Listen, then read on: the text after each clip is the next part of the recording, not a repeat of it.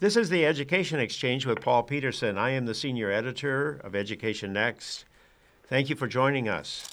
Among all big city school systems in the United States, surprising as it may seem, the one that has made the most progress in student performance on the National Assessment of Educational Progress over the past 15 years is the nation's capital, Washington, D.C.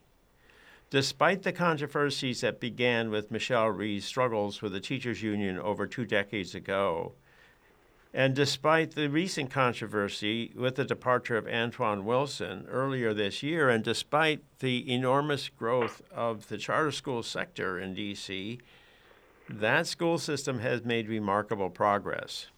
Now, a close case study entitled Transforming Public School Teaching in the Nation's Capital has been released by FutureEd at Georgetown University's McCourt School of Public Policy.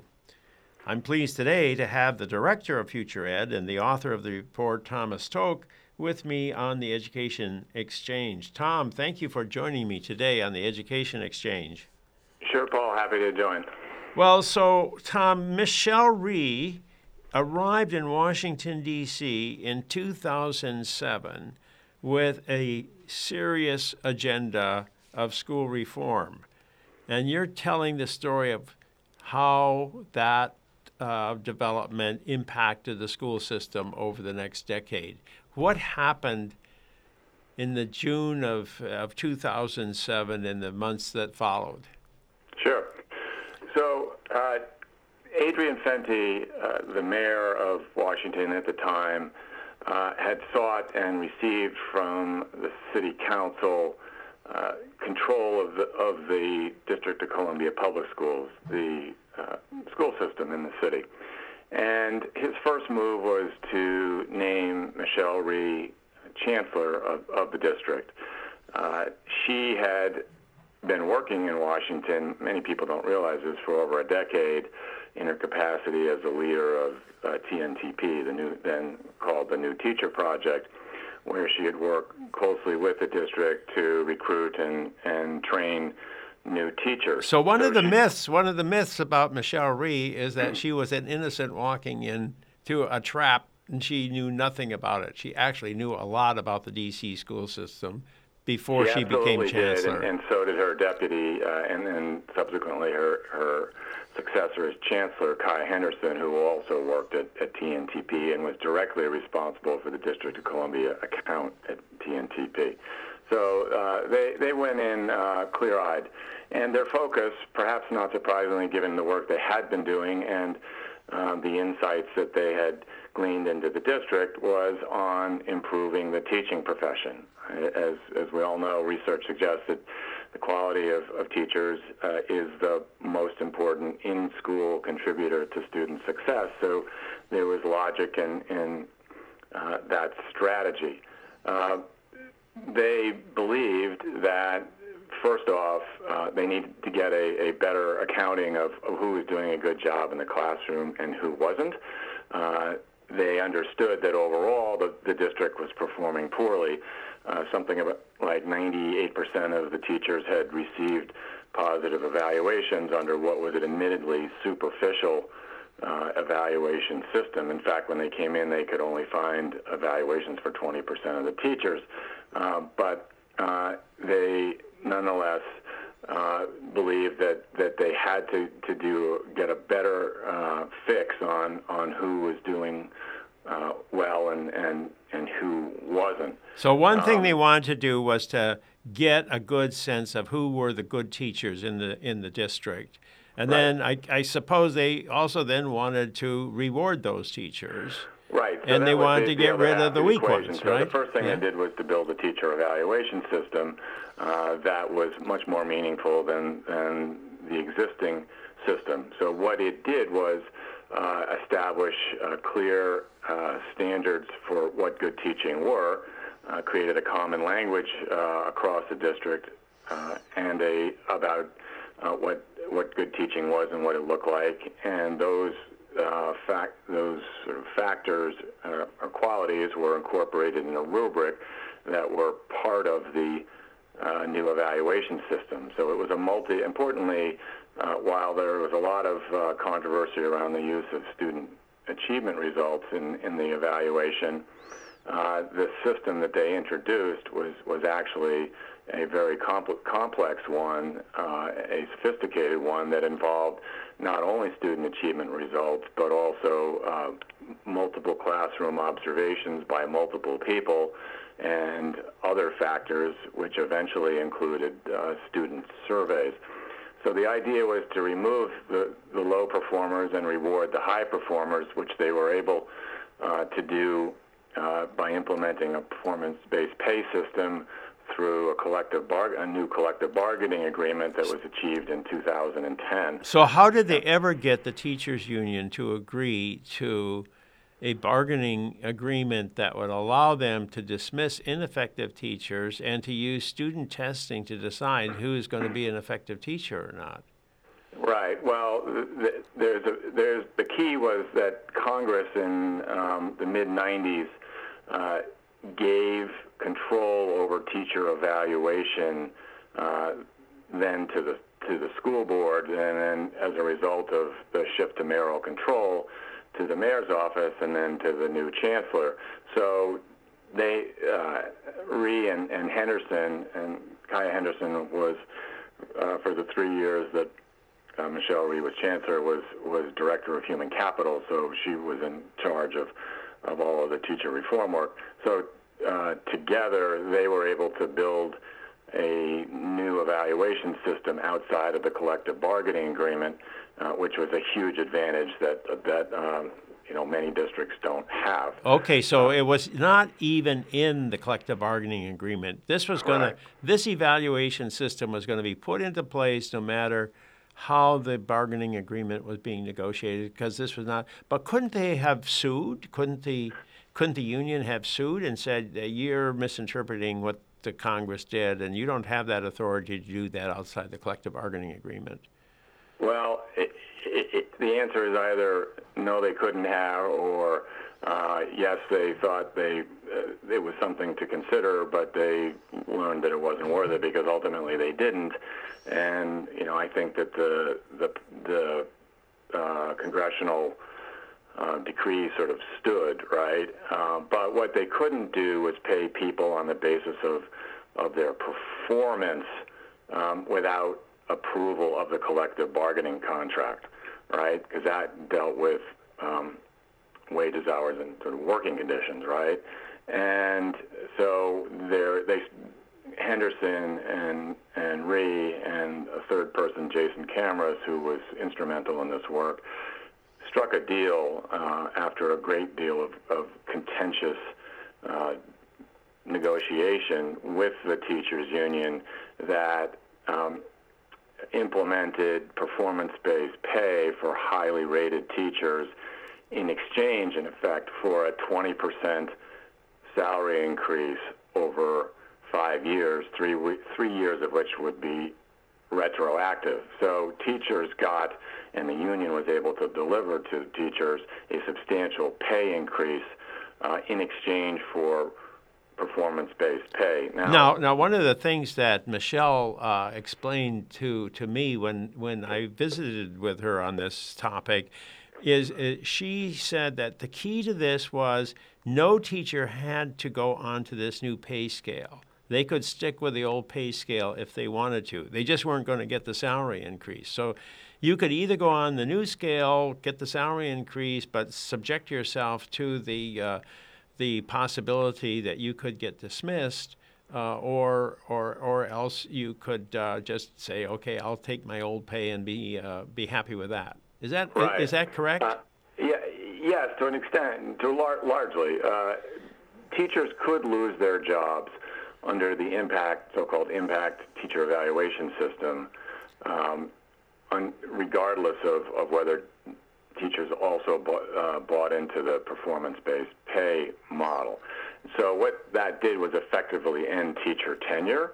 It, tenure was kept on as a sort of pro forma thing, but it, it, didn't have any teeth any longer when teachers could be rated uh, ineffective and lose their job uh, at the end of the year. So um, there, there was a voluntary sort of component to this, and initially a number of teachers, some 40% of the teachers who were rated highly and uh, offered bonuses. So the performance pay system offered both bonuses at the end of the year and then permanent salary increases through a career ladder that was also introduced. Um, but in, uh, initially, a high percentage of teachers turned down the bonuses because they were so wary of the evaluation system, and uh, there was a lot of, of uh, anxiety and anger, um, partly as a, way, as a result of the way Michelle Rhee rolled this, these systems out, and, and partly because it was just new and radical. But eventually, and uh, more and more teachers took the uh, availed themselves of the opportunity to get bonuses, which ranged up to $25,000 a year, real money for teachers. Uh, uh, and today, almost everybody does. So there's been an evolution in, in teachers' attitudes towards these reforms over the 10 years since they've been implemented. So this thing, uh, this uh, this uh, essential uh, uh, arrangement is still in place. The evaluation system has evolved, and it isn't quite the same as originally. But the idea that you get evaluated and you get bonuses and you get this much uh, significant salary increment, that system is still in place in D.C. today. Yes, it is, and and to the credit of Kaya Henderson and Jason Kamras, who who took over the, the work uh, after Michelle Rhee left in the fall of 2010, uh, they modified the uh, evaluation system and other components, other reform components, somewhat substantially in response to, to teacher feedback. Uh, initially, uh, under Michelle, there was a strong uh, commitment to, to implement reform regardless of what the teachers or the teacher union representing them um, felt about it. Uh, they, they were just very strong-willed about it. Uh, but I think that one of the lessons that, that Kaya and others learned was that, that building um, commitment uh, on the part of teachers to reform give, by giving them uh, a, a seat at the table, in effect, by listening to their concerns and responding to them, ended resulted in much more teacher buy-in, which is ultimately critical to the success of these reforms. So they're well, all you still just, in place, you, but you know, many things have been modified. Yeah, you mentioned the fact that uh, Rhee resigned. Now, why did she resign? What was what was the event that triggered her resignation?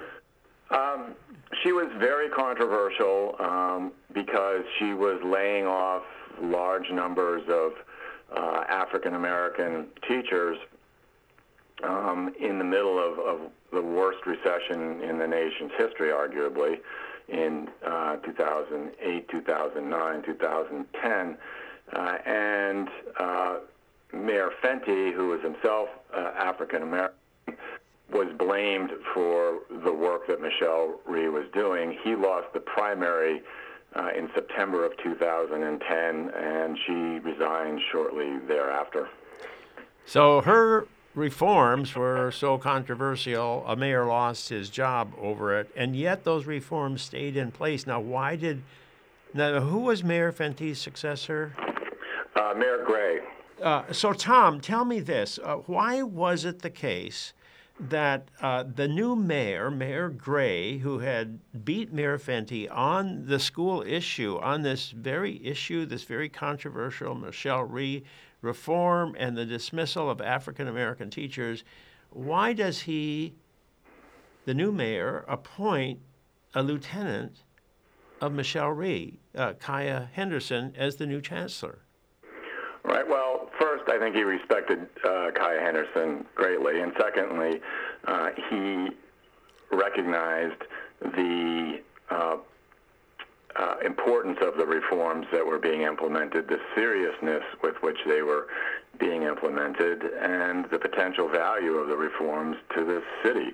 Um, you know, it's a very difficult uh, tr- uh, trade-off that African American political leaders have to make in, in urban centers uh, in education between uh, uh, African American adults educators on the one hand and struggling African American students on the other. Uh, it's it's not a position that, that I'd want to be in, right? Very tough. Uh, but he uh, made a commitment to the city's students uh, because he believed, in the sense that he believed that these reforms would uh, continue to make a, a difference uh, and improve the lot, educational lives of the city's children. Well, has the composition of the teaching force changed? Its racial racial composition?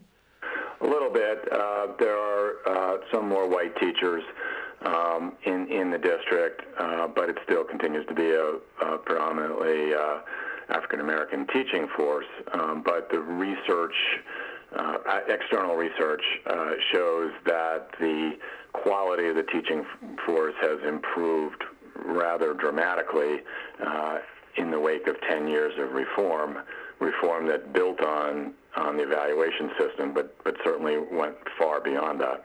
Well, DC has a great advantage. It is the nation's capital, and everybody wants to live there. Everybody who comes out of Harvard wants to go down to DC. It seems to me, and that right. must be true of lots of other very. Uh, selective institutions. So, is it fairly easy to recruit talented teachers in, in, in DC?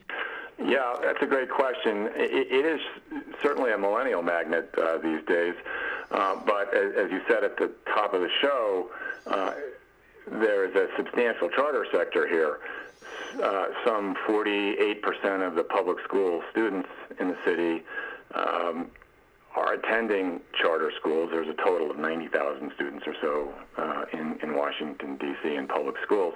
Uh, and uh, for many years uh, leading up to the implementation of these reforms, uh, chart, the charter sector was picking off, recruiting, stealing uh, the best public school, DCPS public school teachers with impunity, and that has that has changed in part because of um, the view that the the teaching has become uh, a, a, higher status job in the district, in part because um, there's been a substantial uh, compensation um, increase and uh, allowing teachers to earn, in some instances, on a 12-month contract in, in low-income uh, communities up to $144,000 a year. And that uh, it has uh, been much harder for charter school leaders, even those are the best known and, and best respected charter management organizations, to uh, compete against DCPS. In fact, DCPS has largely stemmed the flow of, of uh, top talent out of the district.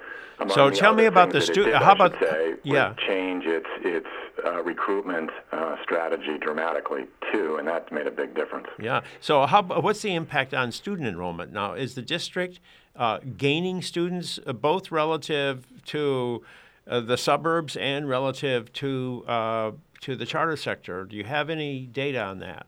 Yeah.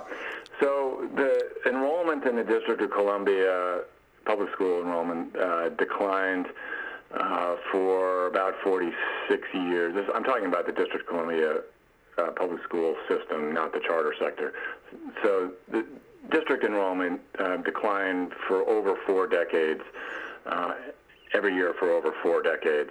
Uh, beginning, I believe, in 2011, enrollment increased five years in a row uh, up until this past year when it was largely flat. Um, at the same time, the charter sector, which uh, was introduced into DC in the mid 90s, has grown steadily. Um, but the the um, the growth has in the two sectors has has um, been uh, more equal uh, recently. So DCPS, the, the, upshot of that is that DCPS has has um, convinced some number of families that, that its schools are getting better and they are attending the traditional public school system in greater numbers. Well, you know, I started off the uh, discussion by saying that the national assessment shows that the DC schools are improving more than any other big city school system, but maybe it's just that you're getting a migration of uh, middle class families back into the district. Uh, it's a good point, uh, and, and that's the kind of sort of nuance we need to understand uh, to, to really uh, pass sort of proper judgment on, on the reform movement in the city. But um, the three studies that I've seen suggest that gentrification, if you will, has played some role in the uh, changing or the improving performance of the district, but it's only one of a number of factors. And uh, a couple of the studies suggest, and these, these are by reputable you know organizations, uh, independent of the district for sure, uh, have suggested that um, enrollment in, in uh, or performance among um, students of color from disadvantaged backgrounds uh, have have increased as well. So it's it's uh, it's an issue, but it's not the defining issue. Reform seems to be seems to be working. Well, so reform is working now. Uh, who is the hero? I mean, you've been very critical of a lot of these people, and your case, your case study is very balanced. It really shows the pluses and minuses all over the place. But yeah. is there a hero of your story or a heroine?